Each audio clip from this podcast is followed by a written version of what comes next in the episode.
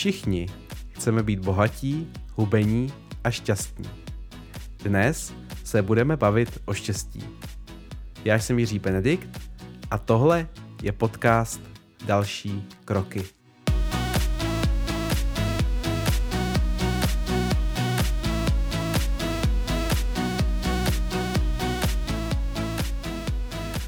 Tady to, že všichni chceme být bohatí, hubení a šťastní, je taková eh, marketingová poučka, kterou řekla Michelle Loseko na školení jak na sítě, které je super mimochodem. Ale otázka je, co je teda to štěstí? Já jsem zprvu chtěl udělat tenhle podcast jako takovou všeobjímající teorii štěstí, ve smyslu happiness, toho subjektivně prožívaného příjemného pocitu. Ale zjistil jsem, že to je tak hluboká králečí nora, že bych se nikdy nedostal ani k jednomu procentu jádru celé věci. Místo toho bych vás chtěl seznámit s pár zajímavými myšlenkama a aha momenty o štěstí, které jsem v posledních uh, letech četl a které mě osobně hodně ovlivnily. Překvapivě se hodně o štěstí mluví v knize Sapiens od izraelského uh, autora Yuvala Noacha Harariho. A on mluví o přirozené úrovni štěstí. Čtu z knížky teďka. Představte si Janu a Jana, dvojčata, které se účastní průzkumu subjektivní pohody. Cestou z psychologického pracoviště narazí do Janina auta autobus. Ona utrpí řadu zlomenin a bude na dosmrti kulhat. Právě když ji záchranáři vyprošťují z vraku, zavolají Jan a nadšení oznamuje, že v loterii vyhrál 10 milionů dolarů. Jana bude kulhat a Jan bude bohatší. Ale pokud by si je za několik let pozval psycholog znovu, pravděpodobně zjistí, že se cítí zhruba stejně jako onoho osudného rána. Možná už jste to něco takového slyšeli. A Daniel Kahneman v knize Myšlení eh, pomalé a rychlé, kterou taky rád cituju, nebo rychlé a pomalé, teď nevím, říká, že vlastně z jeho výzkumu vyplývá, že Paraplegikové, čili lidi upoutaní na vozíček po úrazu, e, jsou již měsíc po úraze víc než polovinu dne v docela dobré náladě. A e, Harari to dále rozvádí a on vlastně e, říká, že, a opět cituju, že z toho vyplývá, že vnější události jako milování, výhra v loterii nebo autonehoda mohou dočasně pocit spokojenosti zvýšit nebo snížit, ale vlastně biochemický systém nedovolí, aby naše štěstí překročilo určitou mez nebo kleslo pod ní vrací nás do rovnováhy. Někteří odborníci přirovnávají lidskou biochemii ke klimatizaci, která udržuje konstantní teplotu. Ta se postará, aby každé vychýlení vrátila na předem nastavenou hladinu. Tohleto byla pro mě hodně drsná myšlenka, která vlastně říká, že snaha o štěstí dlouhodobě je marná že jsme se všichni narodili s nějakou e, defaultní hranicí šťastnosti, kterou máme a ze které se nedokážeme dlouhodobě vymknout. Někdo je hodně šťastný, někdo je málo šťastný a, a tak. E, on vychází z toho, ten Harari nebo vši, ostatní autoři, že štěstí je věc, která nás má hnát dopředu. Náš mozek není nástroj na to, aby jsme byli šťastní a měli krásný život, ale na přežití. A štěstí funguje, ale krátkodobě. Kdybychom byli pořád šťastní, tak eh, možná nic neděláme a možná bychom jim vřeli. Nebo možná tu byly lidské kmeny, které byly pořád šťastní, nic si netrápil, měli úžasné životy, ale zároveň nic nemotivovalo něco řešit a tak prostě umřeli. Tady s tím eh, konceptem toho štěstí, které se vrací na konkrétní eh, úroveň, mi to připomíná knihu Konec prokrastinace Petra Ludviga, který právě o tom mluví taky. Eh, říká, pokud máme vnitřní motivaci cíly, to znamená, nastavíme si nějaký cíl, třeba mým cílem je koupit si to a to auto tak jsme nešťastní, že to auto nemáme, ale že do něj musíme vydělávat a že, že ještě teda jezdíme tím starým nebo jako chodíme pěšky. A když si to auto koupíme, tak jsme šťastní, ale po pár týdnech se na ně zvykneme a už nastavíme si spíš další cíl. Řekneme si, no dobře, máme o tu oktávku, tak teď by to chtělo fajn třeba nějakého pasáta. Jo, a pak si řekneme, no tak jako uh, já bych chtěl Audinu, jo, nebo chtěl bych elektromobil. A tak to stoupá a stoupá, že vlastně jakmile něco máme, tak se to zvykneme a uh, nejsme dlouhodobě šťastní. Další příklad je třeba uh, promoce z univerzity. Možná to máte taky, nebo si pamatujete jako studenti, že jsme měli představu, že jakmile odpromuju, tak už budu na do smrti šťastný. Myslím, že Petr Ludvík citoval nějaký výzkum, že, že tady ta blaženost z toho, že jste získali vysokoškolský titul, trvá v průměru asi 14 hodin, než se vaše tělo navrátí do normálu. Takže jsou to věci, které nás vedou, pocity štěstí, ale a, ukazují nám, že děláme dobré věci, ale dlouhodobě mm, my musíme být od přírody tak trošku jako naštvaný. Mark Manson mluví o podobném, eh, o podobném konceptu, říká tomu hedonický běhací pás. Jo, že, ten, že ten úroveň hedonismu, že se na to prostě zvykneme. Jo, že když poprvé si dáme steak, tak, eh, tak je to wow, ale když pak jíme steak každý den, tak už nás to nedělá tak šťastný. Eh, Harari tady k tomu říká jednu extrémně, bych řekl skoro až znepokojivou myšlenku. A to je štěstí a manželství.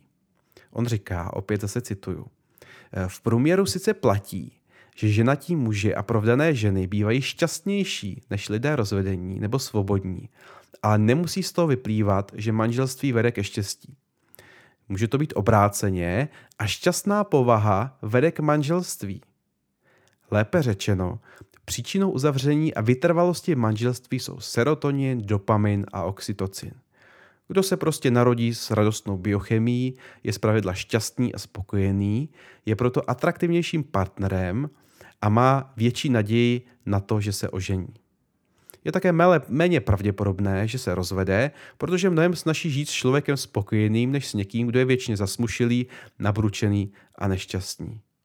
Z toho plyne, že ženatí muži a vdané ženy jsou sice spokojnější než lidé bez partnera, ale svobodná žena, kterou biochemie odsoudila ke smutku a nespokojenosti, nebude, nešťast, nebude šťastnější, když si najde manžela. Uf, tady to mi osobně přijde hodně, hodně znepokojící. Ať jsem šťastně ženat a považuji si za spíše šťastného člověka, nebo spokojenějšího v životě, tak je tady to trošku, trošku depresivní. Já teda doufám, že Harari to má podlož, podložené, je to vědec, ta knížka je bestseller, takže doufám, že, že, to, je, že to je tak pravda. Další věc ke štěstí je, že štěstí je ovlivněno očekávání. A to je naprosto zásadní věc, ke které se věc vrací z mnoha úhlů několik mých oblíbených autorů. Já vám teďka na začátku položím hypotetickou otázku.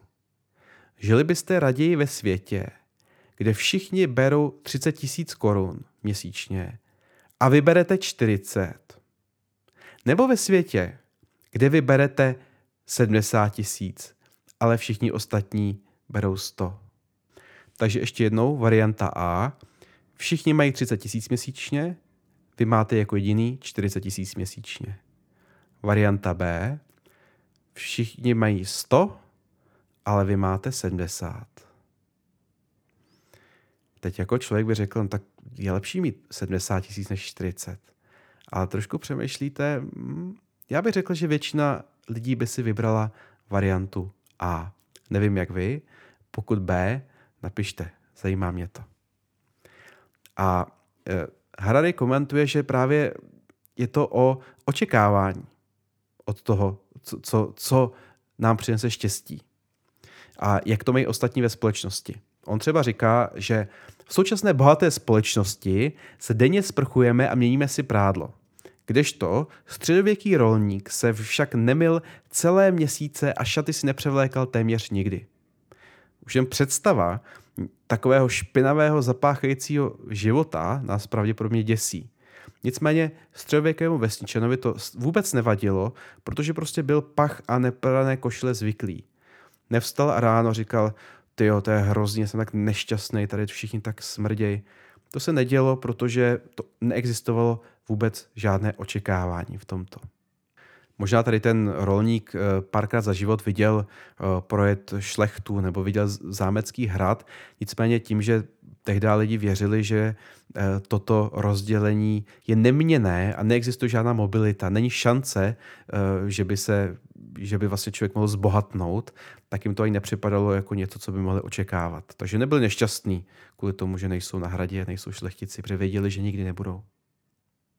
Dneska už je to trošku jinak, říká Harari, že právě tím, eh, že lidi eh, třeba v rozvojových zemích eh, oni vidí, oni mají přístup k internetu a vidí, jak žijí lidi v bohatých, v bohatých západních ekonomikách a můžou být nešťastní, že nemají iPhone, že nemají ty věci, které, které máme my a může to vytvářet nějaké, nějaké neštěstí, které dřív tolik nebylo, protože nebylo to očekávání. Co se týče peněz, eh, možná jste slyšeli to, že peníze ovlivní štěstí jenom do určité míry. A Daniel Kahneman, eh, nobelista, eh, opět zjistil, že v Americe vlastně štěstí narůstá s vaším platem zhruba do úrovně 75 tisíc dolarů ročně. A pak už moc neroste. Já jsem to přepočítával a nevím, jestli jsem to udělal správně přes všechny ty daně a podobně, ale mělo by to odpovídat zhruba 130 tisíc korun měsíčně hrubé mzdy.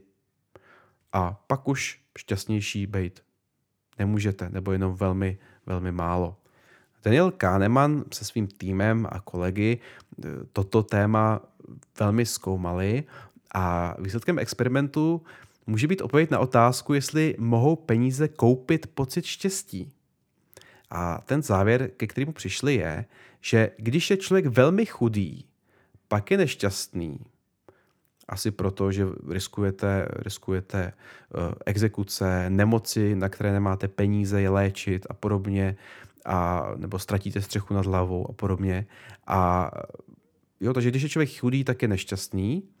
A když je bohatý, tak uh, vlastně to bohatství může zvýšit spokojenost se životem, ale nezlepší to v průměru jeho prožívané štěstí. Jo, čili hodně málo peněz, když se zvýší vaše výplata, štěstí se zvýší, pak se to ještě nějak zvyšuje, ale na těch 130 tisíc měsíčně už uh, se štěstí nezvyšuje. I když samozřejmě je tomu uh, těžko věřit. Jak se říká, hladový systému nevěří a těžko Eh, těžko se dá věřit, že eh, všichni ty celebrity s opulentním životním stylem, jakože že, že nemají větší prožívané štěstí. I když zase, když pak člověk čte, jaké ty lidi mají životy, tak možná to skutečně je pravda. Dalším člověkem, který napsal knížku o štěstí, Soul for Happy, je Mo Gavdat, což je eh, původem egyptský podnikatel a spisovatel a je to bývalý obchodní ředitel společnosti Google X. Eh, já jsem měl tu čest ho vidět, když jsem studoval na Vysoké škole ekonomické asi před 15 lety tam měl přednášku a doteďka si to pamatuju, hrozně mě to sformovalo. A Mou Gavdat eh, říká myšlenku, že štěstí rovná se naše vnímání reality mínus očekávání. Jo, že svoje štěstí ovlivňuje tím, jak si nastavujeme očekávání, ale i tím, jak vnímáme realitu. Takže to může být zkreslené. Třeba ve vztahu partner utrousí nějakou poznámku a my z toho vyvodíme, že už nás nemiluje. Obrovský aha moment o tom, jak štěstí je formováno naším očekáváním, jsem si odnesl z knihy Bdělost, Awareness, kterou napsal Anthony de Mello. Je to takový filozof, který hodně zachází do buddhismu a ten vlastně tady to expresivně popisuje eh, slovy. Jak skvělý by byl život, kdyby se změnil někdo druhý. Jak skvělý by byl můj život, kdyby se začala chovat jinak moje žena, můj šéf, můj soused. To je naprosto famózní myšlenka, která říká, že se furt zabýváme tím, že odmítáme být šťastní, dokud ten a ten člověk ne, nezačne dělat to a to, nebo nepřestane dělat to a to. Možná právě očekávání od toho, jak se budou druzí chovat, je cesta do pasti a cesta do trpkosti a neštěstí. Možná lepší nic neočekávat. Tématu štěstí se věnuje i Mark Manson eh, ve svém bestselleru Důmyslné umění, jak mít všechno u prdele anglicky The Subtle Art of Not Giving a Fuck. A tam říká, vyberte si boj, který budete bojovat.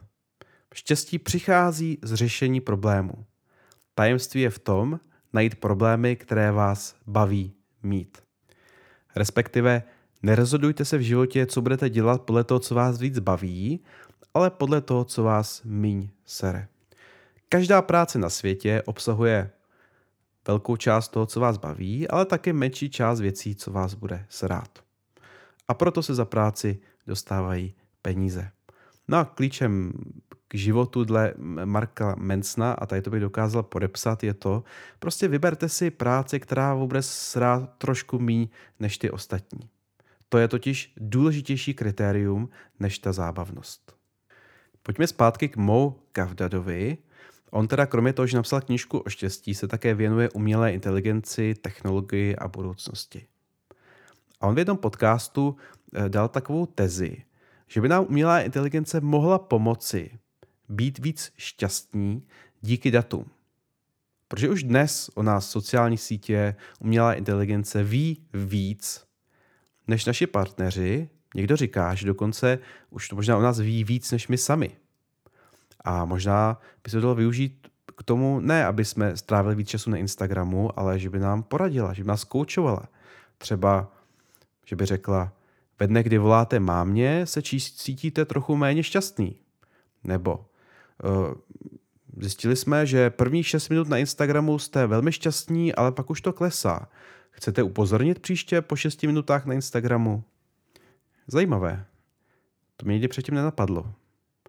Je to trošku děsivé, ale upřímně bych byl asi rád, kdyby tady ta aplikace existovala. Respektive byl bych radši, kdyby existovala, než kdyby neexistovala.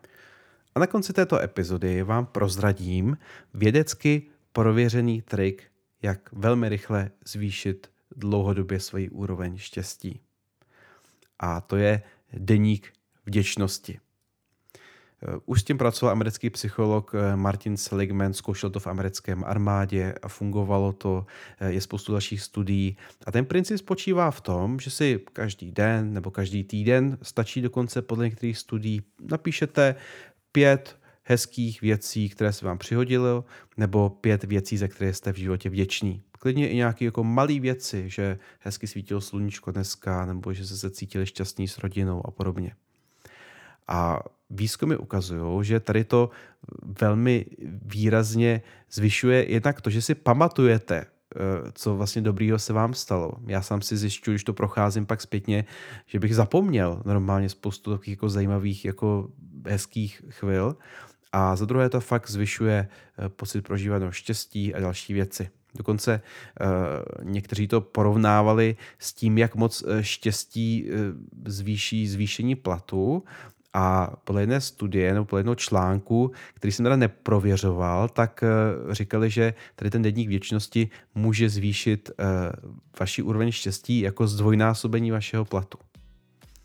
To je velmi odvážné tvrzení, třeba to tak je, nevím, možná ne, každopádně za zkoušku nic nedáte. Doporučuji to vyzkoušet. A tohle je samotný konec epizody podcastu o štěstí. A já bych vám nakonec chtěl popřát, abyste se stali bohatý, hubený a šťastný. Já jsem Jiří Benedikt a tohle je podcast Další kroky.